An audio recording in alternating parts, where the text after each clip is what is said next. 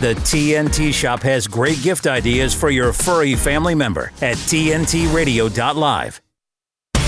This is the Hrvoje Morić Show on today's News Talk, TNT Radio. From 6 a.m. to 6 p.m., I'm manning the desk here. Uh, I was I was on Pell's show uh, 6 a.m. my time, and here we are 6 p.m.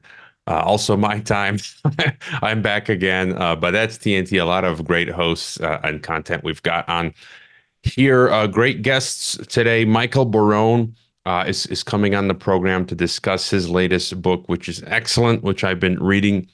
Mental maps of the founders, how geographic imagination guided America's revolutionary leaders. And second hour returning to the program, it's been quite a while, is Murray Sabrin of murraysabrin.substack.com. We talked about his book the last time uh, he was on when we were audio only. And um, I do want to let people know about what's happening with Julian Assange. Uh, again, last December, Julian Assange's two day public hearing was announced for this February 20th and 21st at the UK High Court to determine whether Julian will have permission to appeal or whether he will be extradited, renditioned to the United Soviet States of America. TNT will, will be at the Royal Courts of Justice, broadcasting and covering the entire two days if required.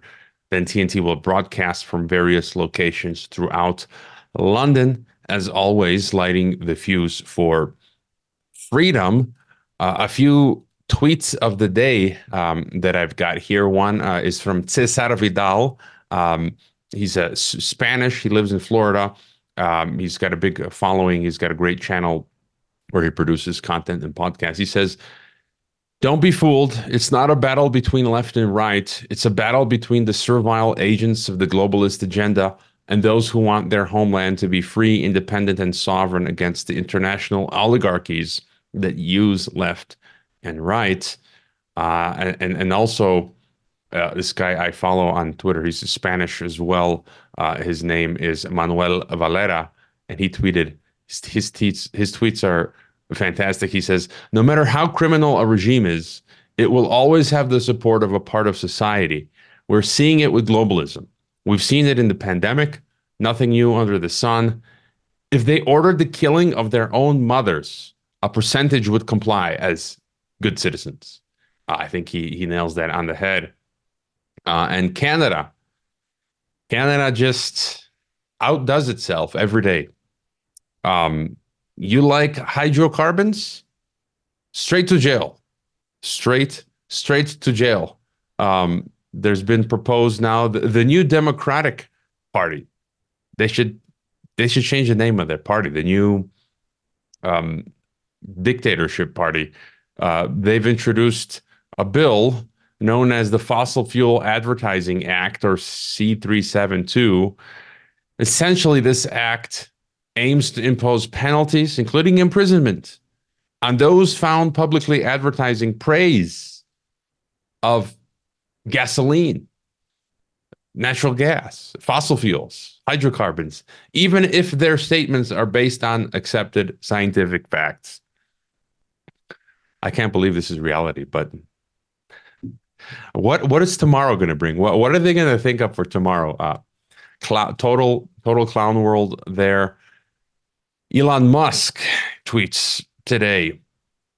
All your bases are belong to us. Resistance is futile. Um, you will be assimilated.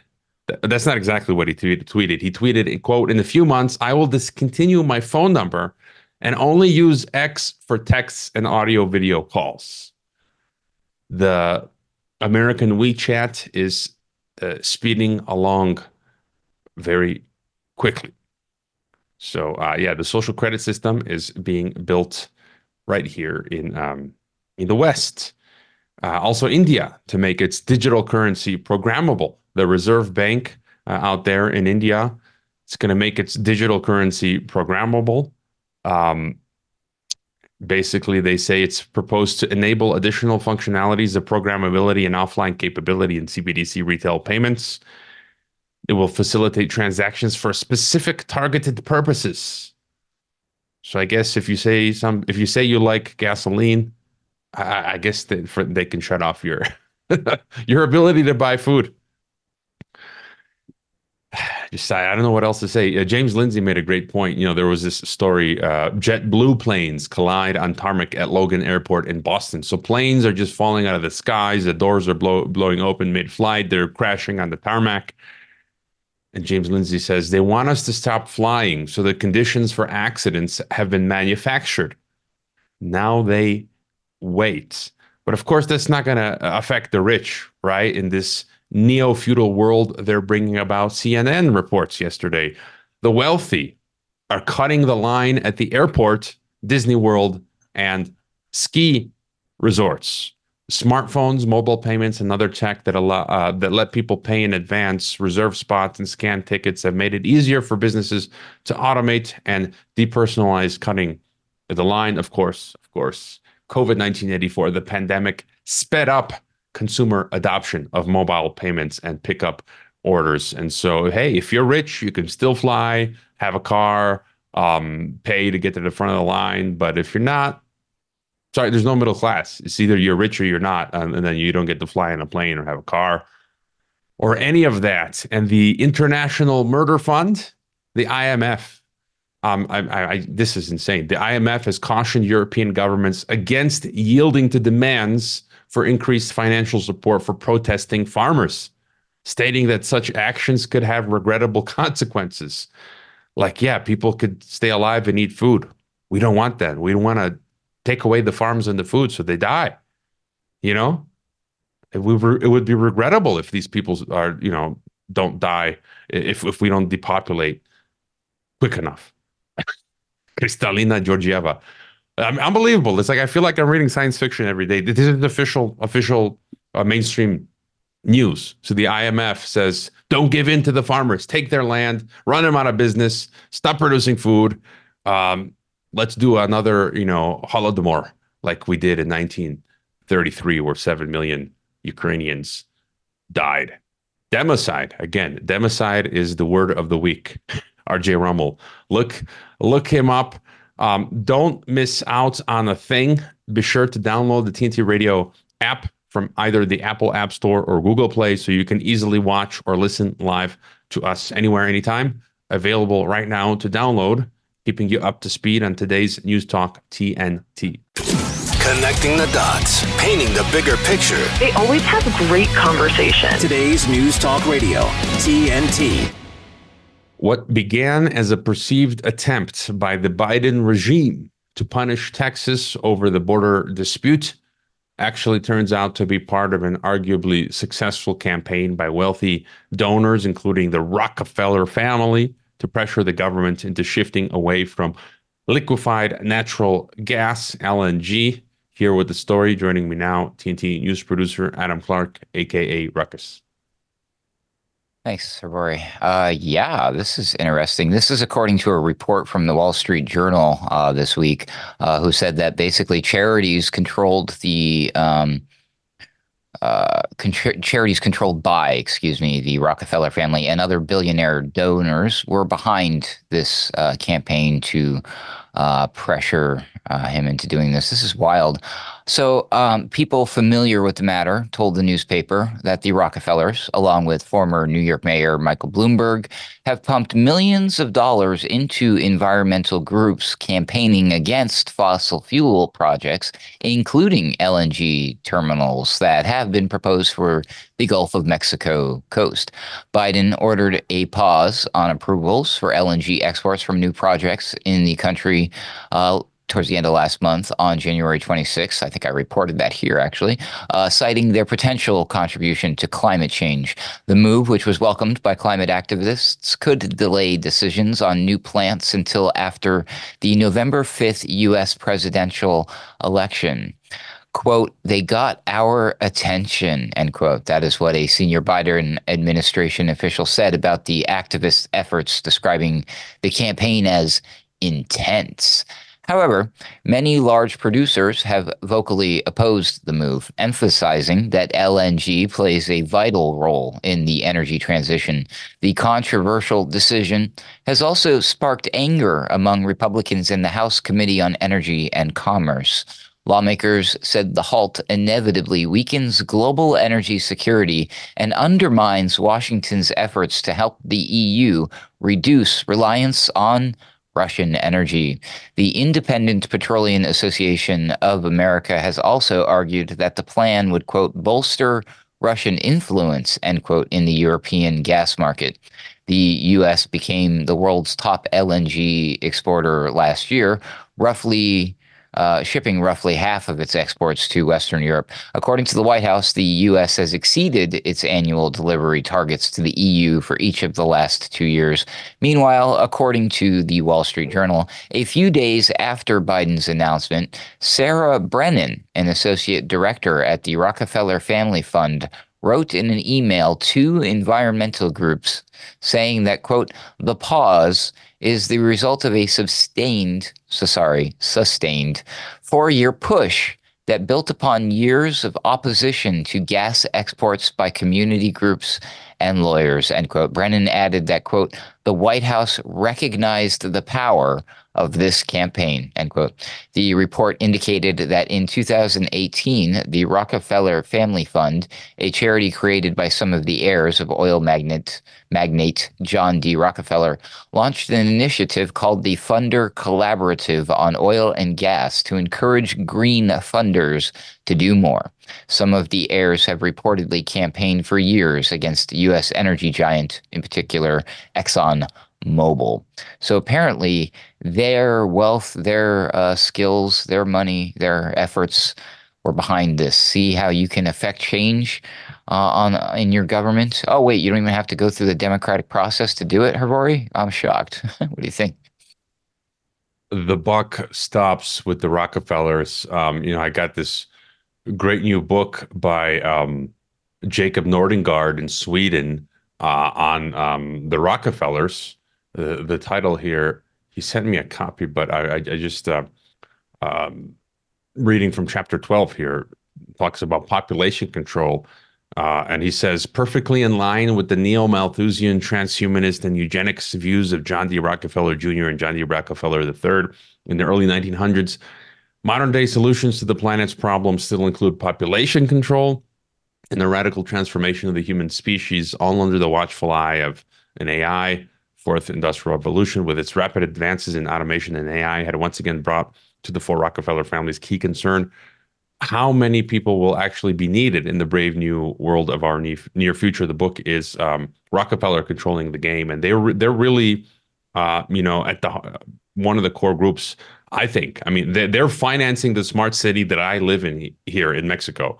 Uh, and then the fact is, as you detail, how how um, they pressured Biden on LNG exports. You know, it's it's all part of this Malthusian eugenicist agenda that they've been at for over a century now. For over a century, they've been doing this this sort of stuff.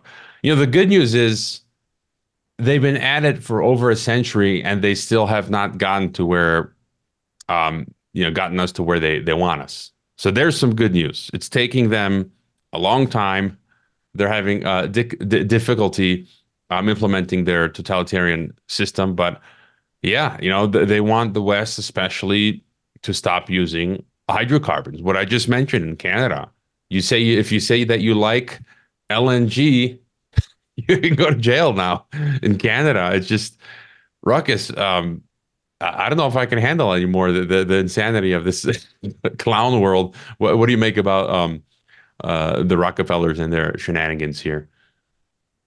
Well, they're they're quite a historical family, aren't they? They've uh, you know had quite an impact on the uh, policies uh, of our country for a long time. So none of this actually technically surprises me.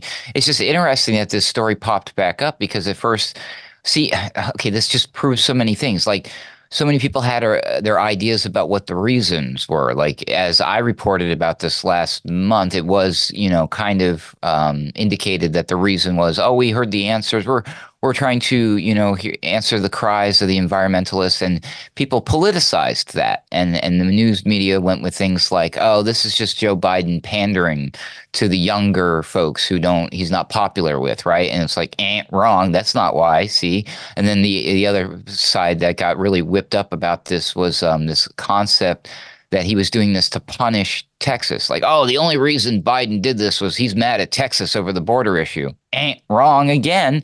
That wasn't the real thing. See, what the real thing is, is this quietly, hardly ever reported upon thing. So I'm kind of shocked that the Wall Street Journal did this. So kudos to them for at least mentioning this and bringing it to everybody's attention. But yeah, uh, the, the, the wealthy elites, grubby's little hands are on everything, as always, as usual, Rory.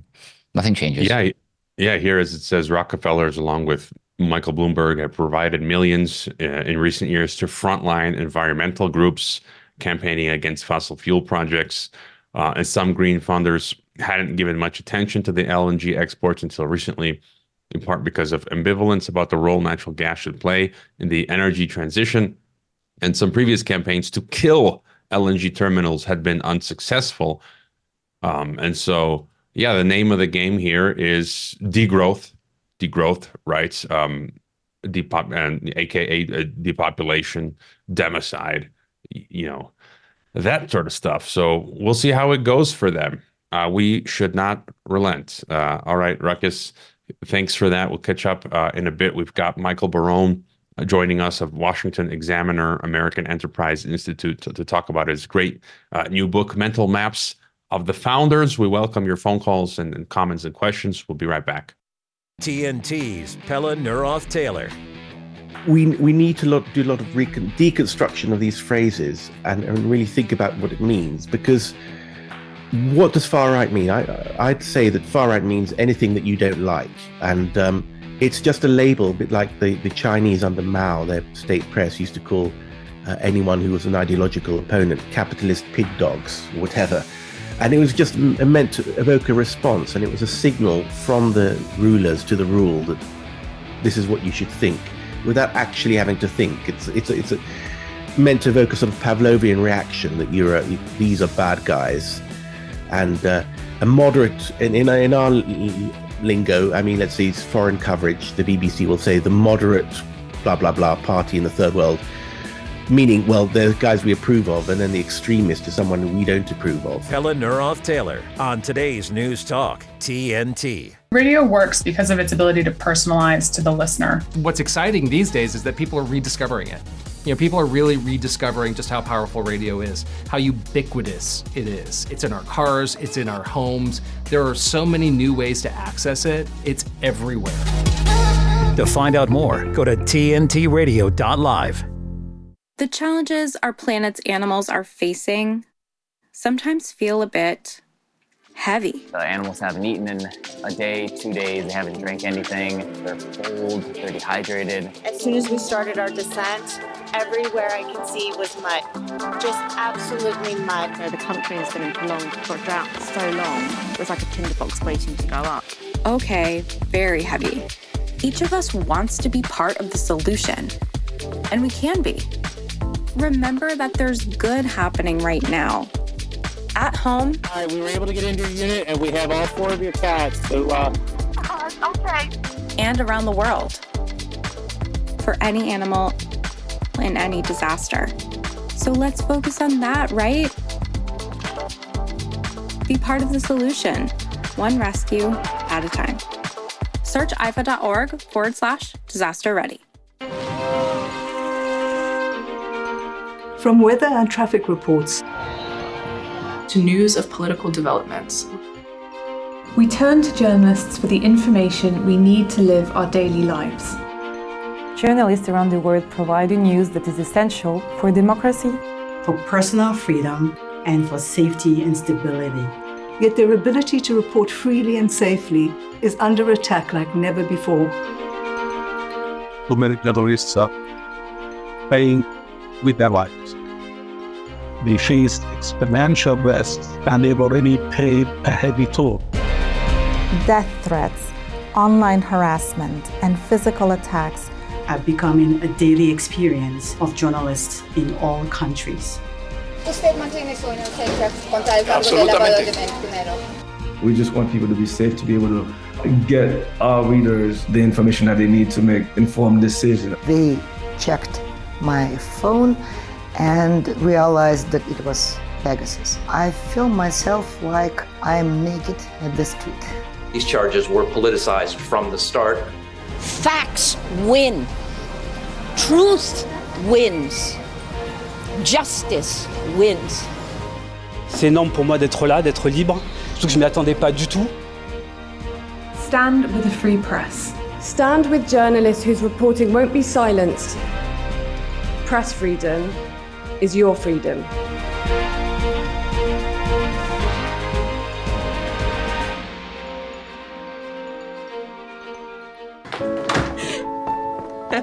My baby's back from the West Coast.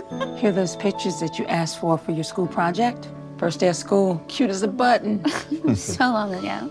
Oh, here's Grandma Florence after that flood wiped out the whole neighborhood. Sometimes I just cannot believe all the storms we've gone through here. I can only hope that we'll be able to leave this house to you one day, baby. You're our legacy. Planning for these disasters will make sure we're safe, and is the best way to protect that legacy. Ah, those beans smell heavenly. Give Mom a little credit. You know what? We should make an emergency communication plan. That way we're ready this year. Oh, Great idea. At my dorm, we have emergency kits for earthquakes and wildfires, but I'm sure there's something more local I can send you with the link. Okay. Smart. I'm coming to share with you guys. Protect your legacy. Plan for natural disasters today. Visit ready.gov forward slash plan. Listen. Listen up! Now listen, we gotta talk. It's what we do best. This is today's News Talk Radio, TNT. Joining us in the program is Michael Barone, senior political analyst for the Washington Examiner and a resident fellow at the American Enterprise Institute. He's been a vice president of the polling firm Peter D. Hart Research Associates, member of the editorial page staff of the Washington Post, senior writer with U.S. News and World Report, and senior staff editor at Reader's Digest. He's the author of many books, including his latest which we'll be discussing, which I just finished reading uh, today Mental Maps of the Founders How Geographic Imagination Guided America's Revolutionary Leaders. Um, he's he's won numerous uh, awards, and uh, you can follow him on Twitter X at Michael Barone. Welcome uh, to the to TNT, Michael. Well, very nice to be with you. Thank you for the introduction. I, I, I finished reading your book uh, today. I very much uh, enjoyed it, and I, I recommend it to, to people who are versed uh, in the U.S. Uh, history as well as uh, it's you know it's uh, good for people who aren't as well versed, and it gives us a you know a nice overview. And you know j- just to ask you, you know what um, uh, you know why write mental maps now? Well, I've, I've been one that uh, over the last 20, 25 years been reading a lot of excellent books that have been written about America's founding fathers, people like Benjamin Franklin, uh, Thomas Jefferson, George Washington, Alexander Hamilton, and so forth. Some of them have been bestsellers. One has been made into a Broadway musical.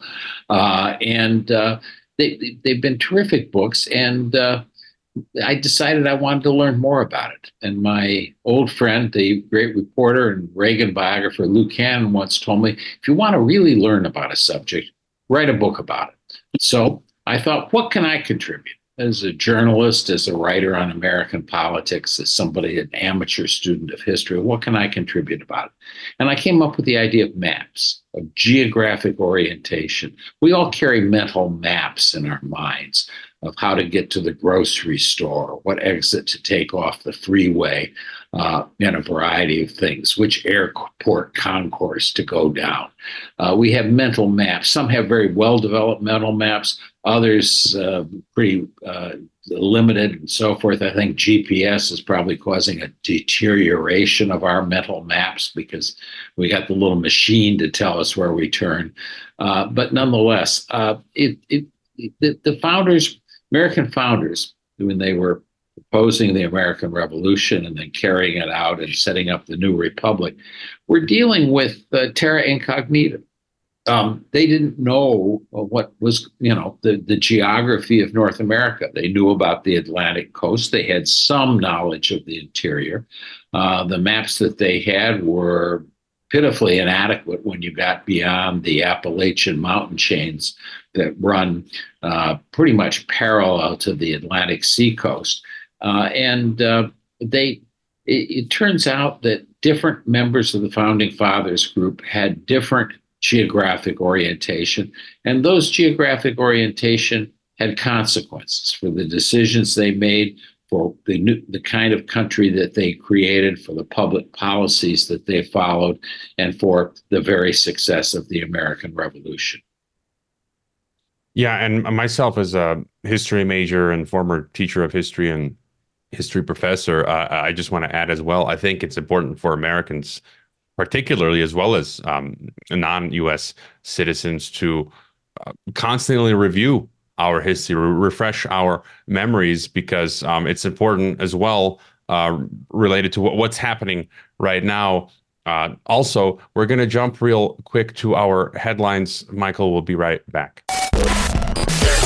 Now, we're trusted newscasters deliver the day's news at the same reliable time.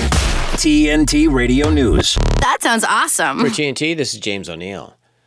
The House Oversight Committee is seeking the transcripts of President Joe Biden's interviews with special counsel Robert Hur. Mark Zwonitzer, the ghostwriter who worked with President Joe Biden on his memoir Promise Me Dad, will not be charged despite deleting audio files that held significant evidence of sharing classified material. A study by the Heartland Institute, based on a survey with Rasmussen Reports, suggests that the 2020 U.S. election outcome might have been different without the significant increase in mail in voting. Why not give TNT Radio a follow? We're on all major social platforms, including Facebook, Twitter, Instagram, Gab, and Gettr. Help us get the word out as we cover the biggest topics of our time right here on today's News Talk. TNT Radio. TNT Radio.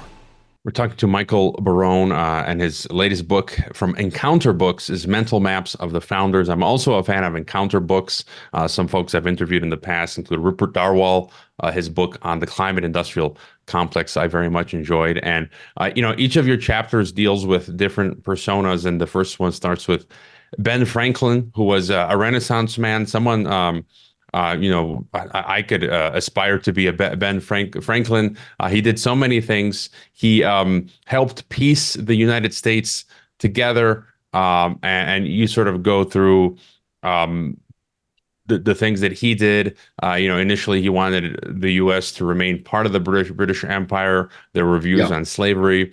Some things changed, and so if you want to tell us uh, uh, a well, bit Benjamin, about, you know, Benjamin Franklin is really the first guy who says we should treat the colonies as a unit. They should be a unit and they should adhere together because the British North American seacoast colonies had different origins, different religious origins at a time when uh, the heritage of English speaking peoples was a heritage of religious warfare in the 17th century.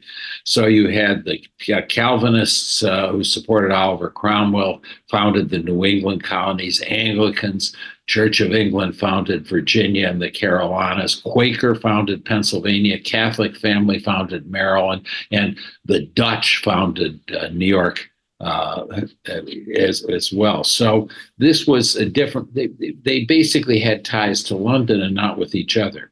And Franklin, who was born in a very modest income family in uh, Boston and New, hidebound New England, uh, as a young man, a teenager, went to Philadelphia. He becomes a very rich man. He uh, he, he calls himself B. Franklin Printer, but he's he issues this book called Poor Richard's Almanac that has a new edition every year, and he sells it up and down the colonies. He promotes the evangelist George Whitefield, even though he wasn't a particularly religious person himself, the first great awakening of the 1740s. Uh, and he's got scientific uh, uh, exploits. I mean, he he retires from his printing business. He franchises it. He creates the matching grant to start libraries and philosophical societies, and he uh, he he does scientific uh, discoveries. He he really does pioneering work on electricity and becomes world famous uh, as a scientist. So Franklin is proposing in 1754 55 an Albany Plan of Union for the British colonies to link together together against the French who are in Quebec and the St. Lawrence River and who are coming down to the Ohio River Valley. Franklin is against that. Franklin and Franklin is writing a pamphlet which he predicts that in uh, a uh, hundred years a majority of the English speaking peoples will not be in the British Isles. They will be in, in North America. That turned out to be true. So Franklin is a real pioneer. He's an original thinker. he poses as, hey, I'm just a simple guy. I don't know everything. He was very shrewd and a man who made genuine scientific advancements. Yeah, he's um, again uh, uh, amazing, and and as well the the opportunities that people had at that that moment when um, it was a historic moment uh, as well for many of these figures to um, put their mark uh, on the U.S. and the world. Uh, and then George Washington, uh, of course, some of the quotes from your book. I think he's described as a youth of great sobriety, diligence, and fidelity, and something he he said that you mentioned in your book. I thought this was interesting. Where Washington said, "quote I have heard the bullets whistle, and believe me, there's something charming uh, in the sound." And so, uh, you know, your, your further thoughts on. Um, well, George Washington's uh, George Washington's cloaks and horses were pierced by bullets at various multiple times in his career uh, in battle, and he never was uh, shot himself uh, personally. So uh, it was it was kind of charming for George Washington, and he, he, seems to have had a premonition that he was invulnerable. Some people have wondered whether there was somebody up there in the sky that was looking out for him. Uh, but George Washington started off very modestly. He was the son of a second marriage. His father died when he was 11. They didn't have enough money to send him to school in England, unlike his older half brothers. Um, he was just trying to move forward in the colonies, and he got uh, to be a protege of a man named Lord Fairfax, the only British member of the House of Lords to settle in North America. Lord Fairfax had a huge land grant what is now northern Virginia, almost half of the state of Virginia. Um, and he wanted he he needed people to survey it, and he uh, his grandniece married uh, George Washington's brother, and so he hires the 17 year old George Washington to be a surveyor to go out into the wilderness and in cold weather because you can't do surveying very well when there's a lot of leaves around obstructing your view. So he's going out beyond the Blue Ridge, beyond the first Appalachian chains that run parallel to uh, the Atlantic coast. Uh, and he's going into the interior, and that makes him a logical choice when the Virginia House of Burgesses, the colonial legislature, wants to send somebody to, in, in, even as Franklin is writing the Albany Plan of Union, they want to send somebody to tell the French not to come to the forks of the Ohio, not to come to where two rivers come together to form the Ohio River, where Pittsburgh, Pennsylvania is today. And George Washington is sent up there. He goes all the way to the Great Lakes almost, 15 miles away and that experience, in turn, and his experience working for General Braddock's ill fated expedition to what is now Pittsburgh, 1754, uh, makes him the logical choice to be the commander in chief of the uh, of the Continental Army in the Second Continental Congress in 1775. So Washington worked his way up. Uh, he was a man of uh, he he he was a man of of great discipline. He had a terrific temper, which he managed to discipline. Uh, he was a man of not many words. He was known for listening very carefully to other people and then announcing his decision. And he was not afraid to hire some very uh, able people. So his first cabinet, as first president of the United States, he has Alexander Hamilton as Secretary of the Treasury, Thomas Jefferson as Secretary of State, two of the great geniuses among the American founding fathers who didn't agree, who had different geographic orientations, but they all worked for George Washington, and he made it clear he was the boss. Yeah, and some things you mentioned about Washington, where towards the end, um, he had some lamentations regarding the American project. He talked about the, the baleful effects of the spirit of party.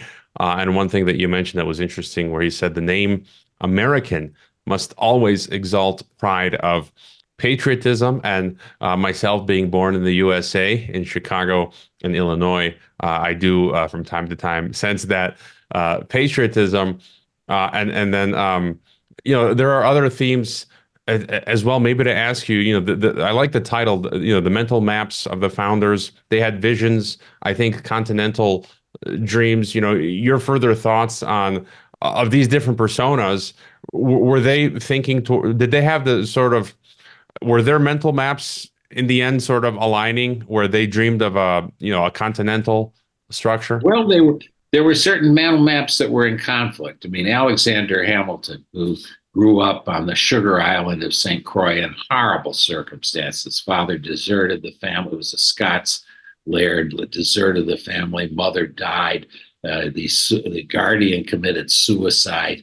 Uh, he was he was uh, he once wrote. He said, "If you look at the United States, he says, on your left side is British Canada and the New England colonies, which have ships and merchants and little factories and things in New England. On your right hand side, he said, is uh, Spanish Florida and the plantation colonies, the slave colonies, he might have added, in the Carolinas and Georgia. Well, what, which direction are you looking when New England's on your left and South Carolina's on your right? You're looking out over the Atlantic Ocean. And Hamilton's mental maps were really maps of the invisible lines of trading voyages across the oceans. He learned this when he took over as a clerk at age 17 in this little office in St. Croix, uh, when he uh, he suddenly started ordering ship captains to change their course. He collected debts that his bosses had never been able to collect. He uh, you know did multiple calculations in multiple currencies, and he figured this stuff out. He he wants the new nation to be a nation that has banks that has a pass a currency that encourages capital formation and business formation and so forth and he pushes for policies successfully as Washington Secretary of the Treasury to create a national bank and to fund a national bank uh, debt, in many ways uh, imitating what England did under King William 100 years before. Uh, Jefferson's quite different. Thomas Jefferson was, uh, uh, his father died when he was 14, but Thomas Jefferson inherited 200 slaves and thousands of acres of property. He was a rich man from the time he was 14 and basically able to decide exactly what he wanted to do for the rest of his life. And what he wanted to do was learn about all kinds of things like architecture, botany, uh, farming techniques, uh, ancient civilization, architecture. Um, and he was a great writer and so forth. The one book he wrote is called Notes on Virginia. And if you read the book, one of the things it shows his geographic orientation. He includes a map. It's drawn by his father, Peter Jefferson, in 1751. The map shows what was now Virginia, which also had then included what is now West Virginia, Kentucky. It included much of Western Pennsylvania. It looks out to the west. And in Notes of Virginia, he talks about the Missouri River which wasn't in the United States at that time. It was west of the Mississippi River. He talks about how many miles it is from Santa Fe, uh, New Mexico, to Mexico City. He gets it about right. But it's about 1,550 miles. Um, he's he's looking out over the continent. He has a vision that this country will be a, a country of yeoman farmers, independent, property owning, um, deferring to their betters, like men like Thomas Jefferson, rich landowners, uh, he hoped, um, is sort of unavailingly. Uh, but uh, that was his vision. So Jefferson opposes Hamilton's. Uh, Hamilton's bank and Hamilton's financial measures. He doesn't. Th- he does not. He thinks big cities are terrible things uh, and doesn't like them. Um, but by the time he's president, a decade or more later, uh, he finds himself adopting some of Hamilton's policies. When the French offer to sell him Louisiana, uh, all this land west of the Mississippi River, half a continent, uh, he suddenly uses the national bank to find the, the Je- Hamilton's national bank to find the money to pay for it. Uh, he's uh, he, he he you know he uses the the navy that Hamilton had built and Washington had built to attack the Barbary pirates in North Africa because American shipbuilders in New England were there. But his mental map didn't originally didn't have much room. New England. Notes on Virginia does not include New England at all, does not include New York, does not include the Atlantic Ocean. It's all to the west. So Jefferson and Hamilton were, in many ways, uh, really brilliant people, uh, hugely talented. Uh, but they were bound to disagree about public policy because their mental maps were different. There's a fantastic course I took many years ago, I think on Coursera, titled "The Age of Jefferson" from the University of Virginia. And you know, even having taken that course in depth, uh, you know, I'm, I'm, learning stuff from your chapter on Jefferson. Um, you know, like he, his home in Monticello, uh, three times he was uh, rebuilding it, which I I thought was very uh, and, and you know he wanted to relax as you, you, you described, but rebuilding your home three times doesn't sound very uh, relaxing. Well, no, he he he was uh, he was a sort of architect, and he had a particular kind of home he wanted. Uh, when he married and brought his bride home, they had only one room that had a roof on it. It was the room where they, they had a piano, a piano forte imported from France. It was a rich man uh, as I say, from age 14. Uh, but he uh, he didn't have a roof, so he constantly rebuilt. When he was minister to France, America's diplomat, the young republic's diplomatic envoy in France, uh, he rents this big house and he keeps rebuilding it and doing this. And then he decides that he wants an even bigger house.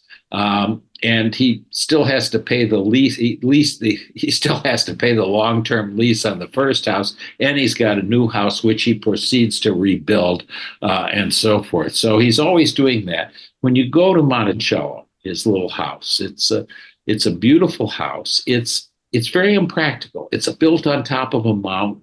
Now, in Virginia, the Virginia planters that owned this land that produced tobacco and other crops, they had their houses on the river the river, the boat boats could go up these rivers in Virginia, uh, up to the fall line, up to where there were falls, and they could go. Both those boats could go directly to London or to Bristol in England. Uh, this is where they made their living. Jefferson doesn't do that. He puts his house on the top of the hill. Um, there was no water source up there. The slaves had to carry the water up the hill, and it's a pretty big hill. Uh, you can go there today. Uh, the house was designed really to be totally centered on him. The major rooms on the main floor are his study, his bedroom, um, the dining room where he presided and showed him people with his French chef and the French cuisine.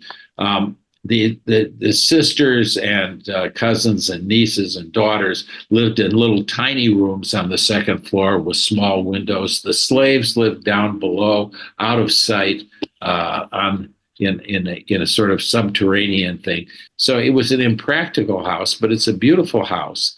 And he, when he got into political trouble or difficulties, he hated confrontation. He'd always go back to the house on the little mountain, Monticello. He, he named it after the Italian word, and uh, where he could preside over uh, a group of people that were all devoted to him. And he managed in his eight years as president to preside over an administration that was very much like that. Uh, hmm. it's it's time for our break, uh, Michael. Again, the book uh, is "Mental Maps of the Founders: How Geographic Imagination Guided America's Revolutionary Leaders" from Encounter Books. You can get it on Amazon or uh, anywhere else. We will be right back. Give Me a Minute with TNT Radio's Steve Malzberg. By now, you probably heard all about the two police officers in New York City's Times Square that were beaten by a gang of illegal thugs. Four of them were arrested and released on bail, and they're now headed to California, and they're probably there by the border of Mexico already. But there's more to this stuff we haven't heard yet until now. There is this one percenter, you know, criminal element that looks at a different opportunity here. These individuals, I went over their rap sheets yesterday. Multiple charges grand larceny, robbery, attempted robbery, grand larceny, grand larceny. Uh, this particular crew operated on mopeds and scooters. They were doing organized retail theft. They were doing snatches on the street, iPhones, iPads, clothing, so on and so forth. Um, one of them that they are still seeking has 10 charges on one day because he's part of a pattern that's been going on. That's CNN's John Miller. He's a former NYPD deputy commissioner, and he wasn't finished. I'm looking at the dates that their arrest started, which is probably close to when they got here. They've only been here a couple of months. So, what the detectives are telling me is they have crews here that operate in New York, do all their stealing, then go to Florida to spend the money, and then come back. And I'm like, well, why don't they just stay and steal in Florida? And they said, because there you go to jail. Oh. Great reporting. Keep us posted on this. The silence of the CNN anchors says it all. Thanks for giving me a minute. I'm Steve Malzberg. Catch my show Monday through Friday, 9 p.m. Eastern Time, right here on TNT. When I had my heart event close to four years ago, I was at the gym, thought I deserve a coffee, and thought I'll top up with fuel. Ordered a coffee, but while I was pumping fuel, I started to get chest pains. Then it got worse and worse and worse. So then I was leaning on the counter thinking, yeah, something's not quite right. So then I went to wait for the coffee and that's when it really, really hit. And Joy just, you know, mouthed, Do you need an ambulance? And I remember nodding. I wasn't even thinking about a heart attack. I just thought something is seriously wrong with me here. So when the cardiologist came to see me, she informed me that I'd had what they call a widowmaker heart attack. Bit of a shock when someone says, you know, you nearly died. Everybody should be aware of all the symptoms of a heart attack that women can have that aren't typical of the shoulder pain, the right arm pain, I go to the gym, I do yoga, Pilates, I swim, I go on bike rides, and yet I still had a heart attack. You just don't know it could be you. Hrvoje Morić on today's News Talk Radio, TNT. It's our final segment here with Michael Barone uh, and discussing his latest book, Mental Maps uh, of the Founders. He's also senior political analyst for Washington Examiner, resident fellow at the American Enterprise Institute, and and I um, I did want to jump a, a, little bit into the future, Michael, and get your thoughts on um, some some current events.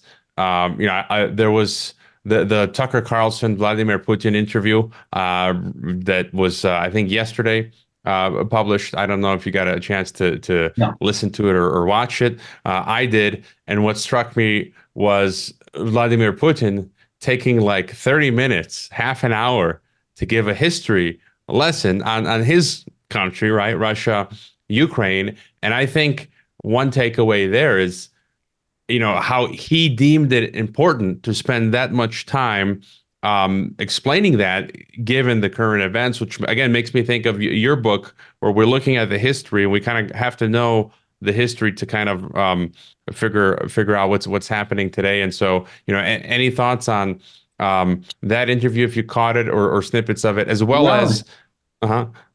history has its claims, and country different countries have different histories, and uh, those tend to come out in various ways. I mean, uh, you know, the United States has this unusual history of a, of a moment of foundation, of a declaration of independence, of constructing a constitution, of setting up a republic, which is now endured for more than 200 years. It's changed. The country has changed in many ways, but the basic structure comes from a, a rather short historical moment lasting a couple of decades and with some very extraordinary figures. And some of us kind of wonder how a country of 3 million people that could produce George Washington, uh, Thomas Jefferson, Alexander Hamilton, and Benjamin Franklin now that it has 333 million, produces Donald Trump and uh, Joe Biden. But uh, here we are. Um, Russia, what was Russia doing at this time? Well, the, the, Empress Catherine the Great was sending troops down to Ukraine uh, and conquering uh, various parts of Ukraine and sending them down to the Crimea and the Black Sea coast, which had been part of the Turkish Ottoman Empire, the Muslim Empire. Um, Russia has always been an expansionist country. Uh, and uh, its neighbors uh, realize that. I mean, um, there's there's been some comment of the United States that well, we have been we were provocative. Clinton and Bush administrations and other times with expanding NATO and that uh, antagonized the Russians. Well, you know, we didn't expand NATO involuntarily. Estonia, Latvia, Lithuania, and Poland wanted to join NATO. They feared Russian expansion. They have lived with that and lived with the horrifying consequences of that during the Soviet regime and the Tsarist regime, and they don't want to take their chances anymore. And we've seen in this last two years how Finland and Sweden, two nations which have uh, very close geographically to Russia, which have maintained uh, a, a neutrality towards the Soviet Union uh, and towards post Soviet Russia have decided that they want to join NATO as well. Um, the United States didn't bludgeon them into it. Um, they volunteered and wanted to qualify, and in fact, they Uh, they do qualify. They've got competent uh, militaries and uh, democratic governance and human rights, and they're well qualified to be part of that. So, um, you know, we have different countries, uh, different heritages, and they make a difference. Um, what Australia is a lot, what the lucky country, uh, some people say, uh, and it's a country that has uh, managed to achieve quite a lot for a relatively small number of people in a part of the world that is really remote from so many other large populations, and yet produced a highly advanced civilization, produced uh, a democratic government, uh, set uh, respect for human rights, toleration of first cultural variety. Um, that's a pretty good record. Um, you may not be enchanted with all your current politicians in Australia right now, just as uh, people in the United States are not enchanted with all their politicians right now. But these heritages do matter. And um, I think one of the things we've learned is that some of the academics in the United States uh, have, uh, you know, we had great academic professors writing great books about the founding fathers. When they retired, uh, they were replaced by people that were specializing in this sort of cultural issues and so forth. We didn't want, you know, the universities didn't want to hear from uh, scholars of the American founding anymore. Uh, but authors, academics and non academics, wrote these excellent books, and the public bought them up like crazy. They made them, some of them bestsellers. So, uh, Americans were interested in these extraordinary people and in the history of their nation. So I think um, you know we there's there's something to be said for nationalism and national pride, which should be thought of not as pride that we in the contemporary world are just wonderful people and nobody's better than us and things like that. We should have national pride in the fact that we have we are the lucky inheritors of others uh, in our country and indeed in the mother countries that we many of our countries have of traditions and achievements um, that people made long ago and that uh, in my view confer on us responsibilities to try to make our nation and make the world uh, a better place.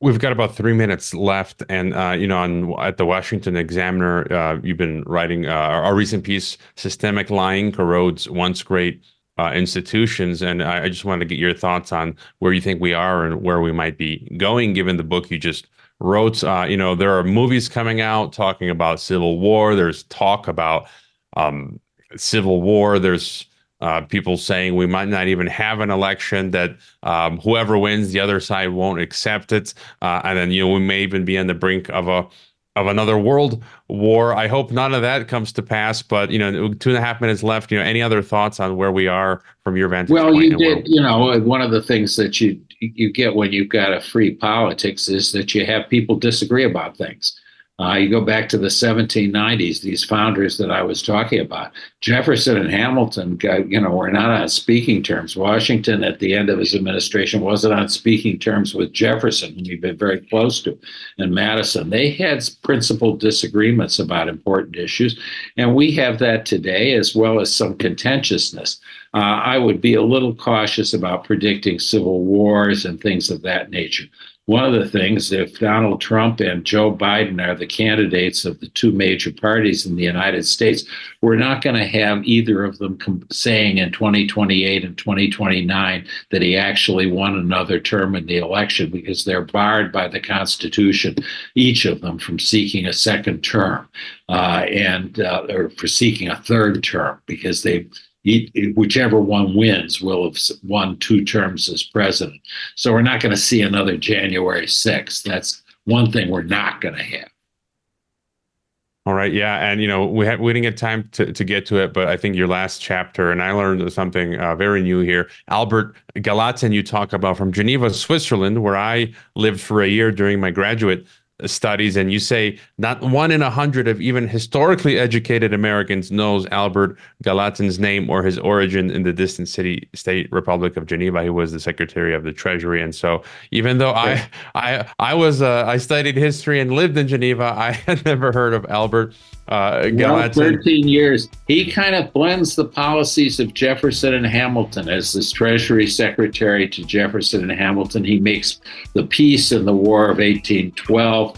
Uh, he is uh, he's, he's uh, lives till 1849. He opposed slavery all the way through his career, and uh, he was offered 20% of, but John Jacob Astor, the great uh, millionaire, offered him 20% of his business, and Gallatin said, "No, I don't really need that much money." So uh, he was a great man in his own way. In his old, old age, and when he ter- was turning 80, he did he a dictionary of American Indian languages. M- Michael, we're out of time. Thank you so much for coming on TNT. Uh, fantastic book, um, mental maps of the founders.